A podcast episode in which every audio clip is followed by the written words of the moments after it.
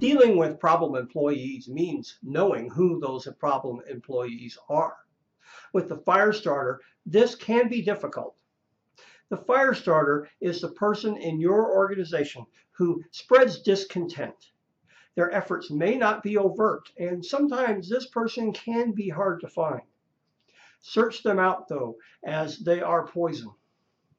Look for the person who likes to gossip and spread rumors.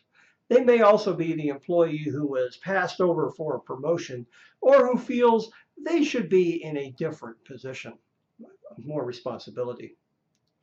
You must take swift and decisive action and carefully document everything. Talk to the person and try to determine what is causing the behavior. Explain that what they are doing is destroying the work environment and be clear that you will not tolerate their behavior. May or may not be able to fix the problem. Don't take too long trying.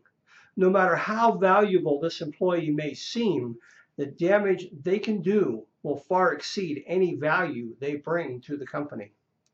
You may need to let them go, which is why documenting early is important.